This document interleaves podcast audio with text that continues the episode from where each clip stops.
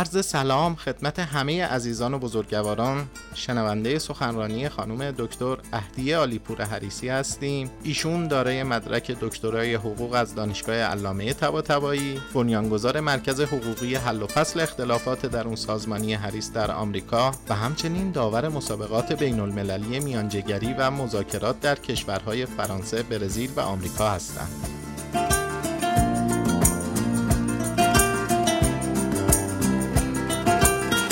جلسه سخنرانی این بزرگوار در سالن اجتماعات مهندس بهنام کرمی بنیاد علمی آموزشی قلمچی برگزار شد.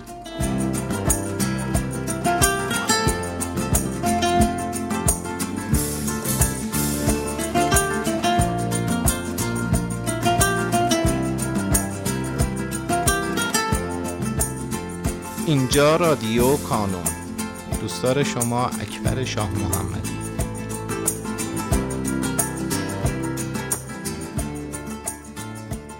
اپیزود چهارم.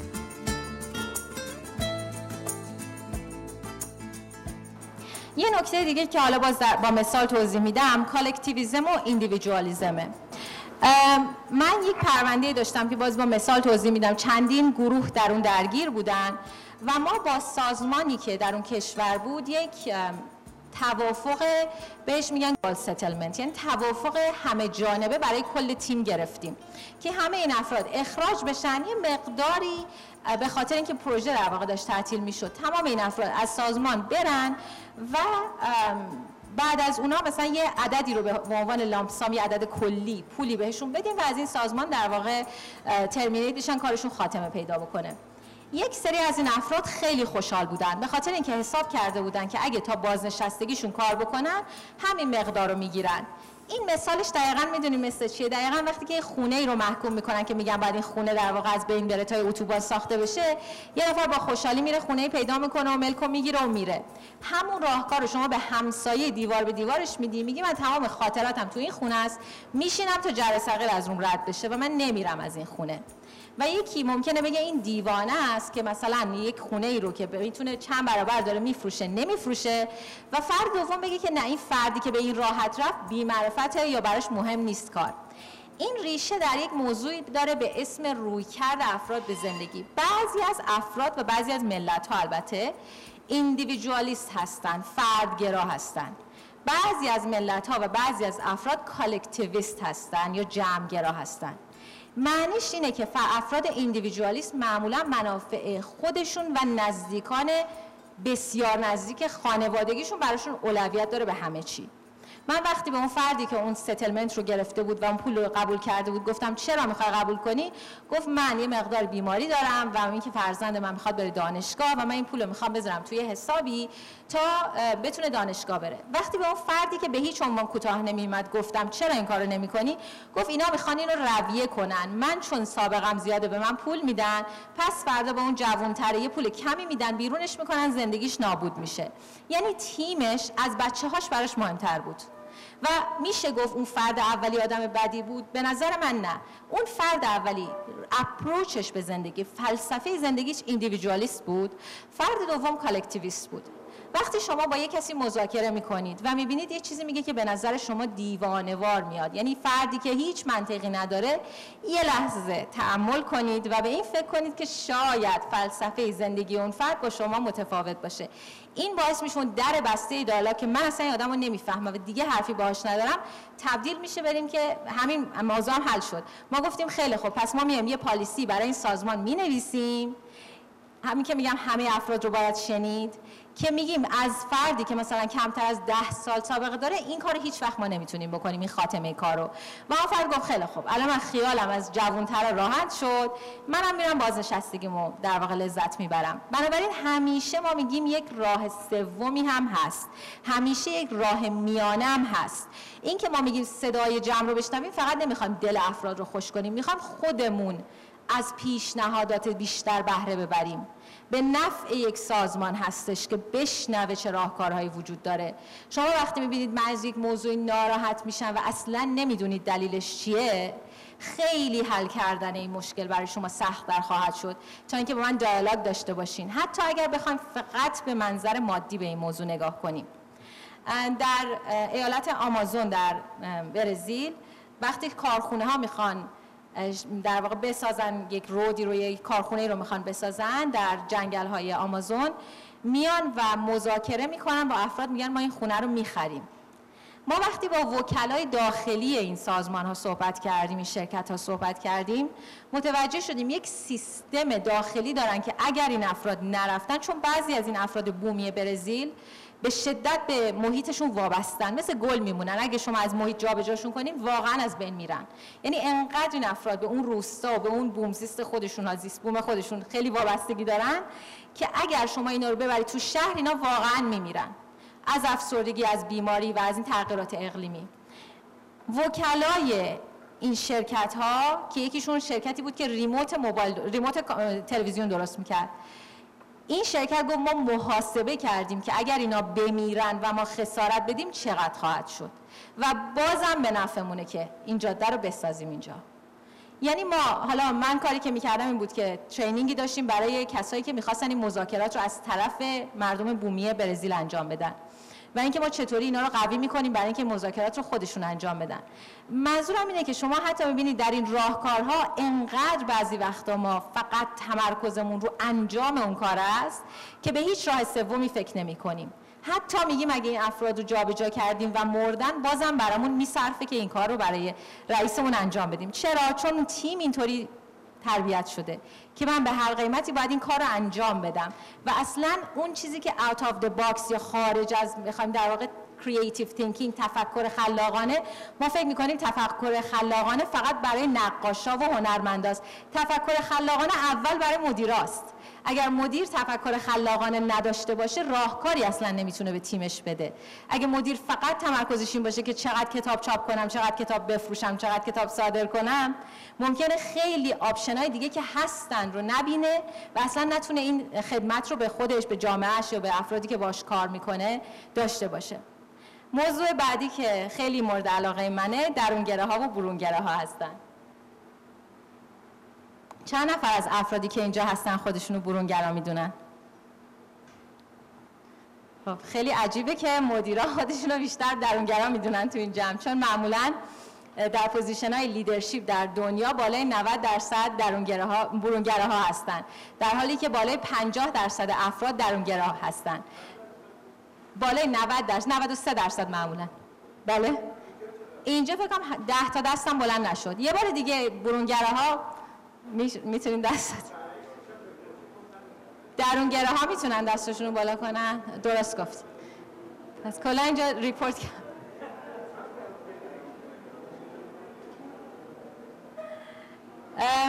افرادی که وقتی بچه ها به دنیا میان یه سری بچه ها هستن که دست و پای زیادی می‌زنن و خیلی به محیط نگاه می‌کنن. شنیدین حتما میگن یه سری بچه ها از وقتی به دنیا میان چشاشون بازه و یه سری حالا دو سه روز فعلا خوابن. اصلا رنگ چشاشون هم کسی نمی‌بینه. یه تحقیق انجام شده روی این بچه ها وقتی که اینا رو در مانیتور کردن در سی سال اول زندگیشون و متوجه شدن بچه هایی که دست و پای بیشتری می‌زدن در آینده درونگرا میشن. به دلیل اینکه درونگره ها اطلاعات عمیقتری رو از محیط اطرافشون جذب می‌کنن. یعنی قدرت اسکن کردن و دریافت اطلاعات برای افراد درونگرا معمولا در سطح خیلی بالاییه. بنابراین معمولا وقتی لیدر میشن افراد درونگرا راهکارهای بسیار ریشه‌ای تری رو می‌تونن به یک سازمان ارائه بدن. اما چرا این افراد معمولا لیدر نمیشن؟ چون این افراد مجبور میشن که در جمع حرف بزنن که کار خیلی راحتی برای خیلی از افراد نیست. این افراد دستشون عرق می‌کنه صداشون میلرزه میگن این که اصلا بیورزه است دیگه کسی گوش نمی‌کنه به حرفی که داره می‌زنه. در صورتی که ممکن از اون فردی که سخنان خیلی قرایه و داره دروغ تحویل همه میده و خیلی با اعتماد به نفس دروغ میگه و اطلاعات غلط و بدون پایه رو مطرح می‌کنه اون فرد می‌تونست کمک بیشتری به سازمان بکنه. در دنیا در کشورهای غربی درونگرایی رو تقریبا دارن از بین می‌برن و دارن به برونگره ها جایزه میدن. این در حتی سیستم طراحی داخلی در واقع سیستم های حتی open office که ما میز داریم به جای office های دربسته خیلی نو می‌بینیم که ما ببینیم چیکار داریم می‌کنیم. برای درونگرا این زجر و عذابه که بشینه در جایی که همه می‌تونن نگاش بکنن و احساس می‌کنه که همش داره مانیتور میشه. حالا ما میگیم خب پس teamwork چی میشه؟ teamwork کار گروهی که خیلی مهمه. ما اگه افرادی داشته باشیم که در رو ببندن و کار خودشونو بکنن و گزارشی هم به هیچ کس ندن ما از کجا بفهمیم اینا دارن کار می‌کنن؟ که اینم باز راجع به بالانسش صحبت می‌کنیم. واقعیت اینه که ما افراد درونگرا رو باید در محیطی که براشون مناسب تره قرار بدیم و خیلی از اختراعاتی که در واقع انجام شده با افرادی ما می‌بینیم بهترین آثار نقاشی دنیا بهترین آثار می‌دونین دیگه مثلا ونگو که گوش خودشو کند وقتی با یه کسی دعواش شد یعنی انقدر مهارت حل اختلافش کم بود که عصبانیش رو گوش خودشو کند. و ما می‌بینیم که مثلا این یه فردیه که بهترین آثار که تازه بعد از مرگش معروف شد اومد به دنیا تقدیم کرد. یا ما می‌بینیم بهترین scientist ها انیشتین سطح بسیار Asperger's داشت. یعنی سطح بسیار پایینی از در واقع سطح بین فردی می‌تونست اطلاعات, اطلاعات رو رد و بدل بکنه. بنابراین حالا ما چیکار بکنیم؟ ما بیایم افراد درونگرا رو کنار بزنیم یا بیایم به زور تغییرشون بدیم به اینکه برونگرا بشن و بازدهیشون رو کم بکنیم. team building دقیقاً به این موضوع اشاره می‌کنه. ما پس افرادی داریم high context low context collectivist individualist یعنی جمعگرا فردگرا درونگرا و برونگرا. ما این افراد رو باید در جایگاه مناسب خودشون بذاریم. مثلا فردی که نویسنده هستش و یک کار انتزاعی رو خلق می‌کنه واقعا مهم نیستش که بتونه بیاد کمپین بذاره و کتابش رو دائما تبلیغ بکنه. ولی ما می‌تونیم یک مدیری برای این فرد تعریف بکنیم یک مدیری رو برای این فرد بگذاریم که اثر این فرد رو بفروشه. یعنی محیط های فرهنگی مثل همین محیط یکی از کارکردشون این می‌تونه باشه که بشن صدا و کمپین افرادی که اون صدا رو ندارن به خاطر اینکه تمرکزشون روی چیز بخش دیگری است.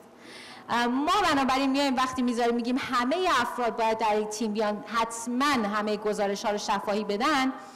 شاید ضروری باشه که در حد چند دقیقه همه اینا رو بدن ولی بهتره گاهی با بگیم حالا لیدر این تیم در گزارش دهی این فرد باشه. یه فردی نوشتنش بهتره یه فردی صحبت کردنش بهتره. و ما معمولا میگیم اگه درونگره ها رو برونگره ها رو با هم پیر کنیم با هم دیگه توی گروه بذارین بهترین بازدهی رو از گروه خواهید گرفت. یعنی شما اگه دو تا مدیر دارین که کار مشابه می‌کنن اون درونگرا می‌تونه مشورت های خیلی جزئی بده به اون فردی که برونگراتره. برونگراتره می‌تونه اون موضوع رو بره بفروشه. من خوبی باشه. می‌تونه بره این رو در واقع مطرح بکنه و می‌تونه توجه بگیره برای اون گروه یا دپارتمانشون. بنابراین گذاشتن این افراد در تیم های مشخص حالا تستایی هستش که مشخص می‌کنه کی درونگراست کی برونگراست. تستای روانشناسی هست تستای رفتار سازمانی هست که ما می‌تونیم ازشون استفاده بکنیم و این موضوع هم حل بکنیم. حالا برای team building و اینکه گفتیم ما چطور می‌تونیم حالا اگه این مشکلات تو سازمان به وجود اومدن حلشون بکنیم من با توجه به سوالاتی که مطرح شد و موضوعاتی که به نظرم اومد برای دوستان جذابه چند تا نکته رو اگر شما موافق هستین مطرح می‌کنم. یکی اینکه بحث این مطرح شد که گروه های اولا که چرا بعضی از موضوعات ما باید حتما مطرح بکنیم fight یا flight نکنیم. یه در واقع جمله هست میگه difficult conversation is a necessary one. گفتگوی سخت گفتگوی واجبه. یعنی هر چیزی که از گفتنش میترسیدید و باید بگید. یعنی موضوع رو اهمیت موضوع رو نشون میده. ما جایی که می‌تونیم کمک بکنیم به چطور مطرح کردن این موضوع هستش. چطور بیان کردن و چطور حالا در وسط یک تنش در وسط مثلا فرض کنید نمایشگاه در جریان حالا فرض کنید نمایشگاه کتاب من با رئیسم مشکل دارم برم همون وسط این موضوع رو مطرح کنم. این معمولا productivity نداره. ما باید تمرکز رو بذاریم بر نتیجه. ببینیم کجا این موضوع رو مطرح کنیم نتیجه بهتری می‌گیریم. یکی از این کارهایی که ما می‌تونیم بکنیم feedback های دوره ای هست. یعنی ما یک بازه های زمانی رو مشخص بکنیم. من می‌دونم که این مشکلی که الان من اذیت می‌کنه برای گفتنش جایی داره. نه اینکه ما بخوایم هر روزمون چهار ساعت فقط راجع به مشکلاتمون و اینکه من از این موضوع ناراحت شدم یا این موضوع منو اذیت کرد صحبت بکنیم. بلکه من می‌دونم این موضوع قلکی داره که من دارم جمعش می‌کنم. تا اون روزی که رسید که من دارم feedback رو میدم خیلی صادقانه feedback رو بدم.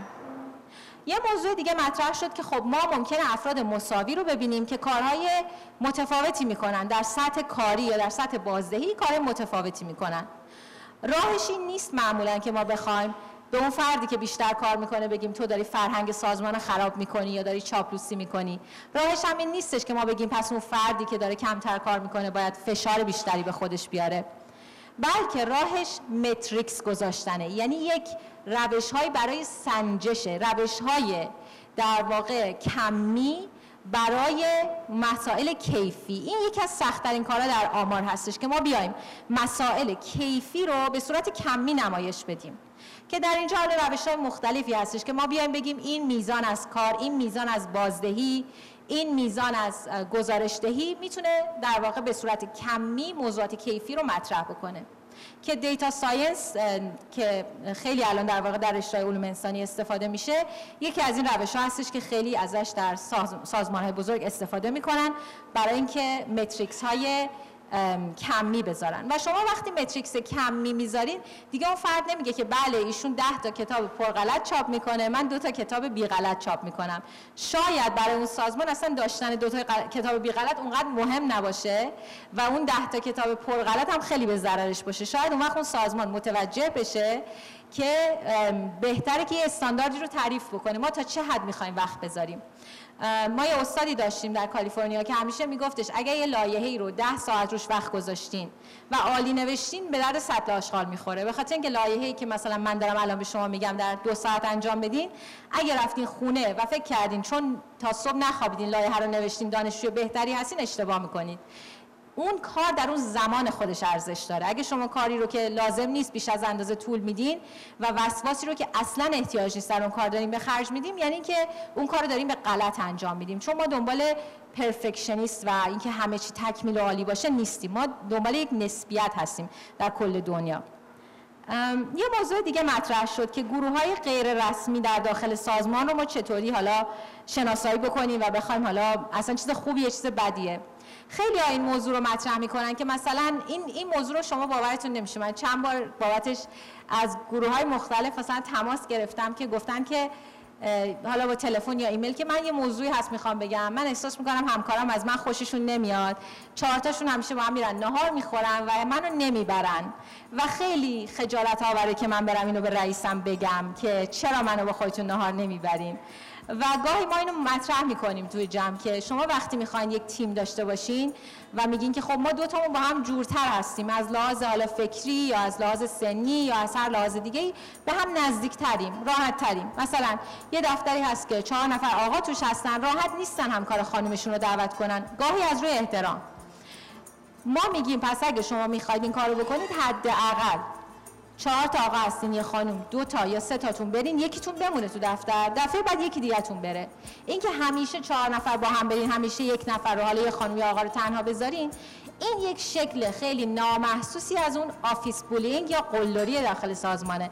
به خاطر اینکه اون فرد هیچ نمی‌تونه دست رو چیزی بذاره نمی‌تونه از این موضوع شکایت بکنه و این در واقع یک تبعیضه چرا؟ چون شما میرید خارج از سازمان راجع به کاراتون صحبت می‌کنید گاهی به همدیگه کمک های کاری بیشتری می‌کنید و اون فرد عقب میمونه بنابراین این مسئله دیگه مسئله شخصی نیست. نباید بگین که سازمان چرا به مسئله شخصی من دخالت می‌کنه. این دقیقا مسئله مسئله کاری هستش. حالا ما این گروه های غیر رسمی رو گاهی وقتا همونطور که مثالی که برای فرانسوی ها زدم گاهی گروه های غیر رسمی از یک تشابهی تشکیل میشن.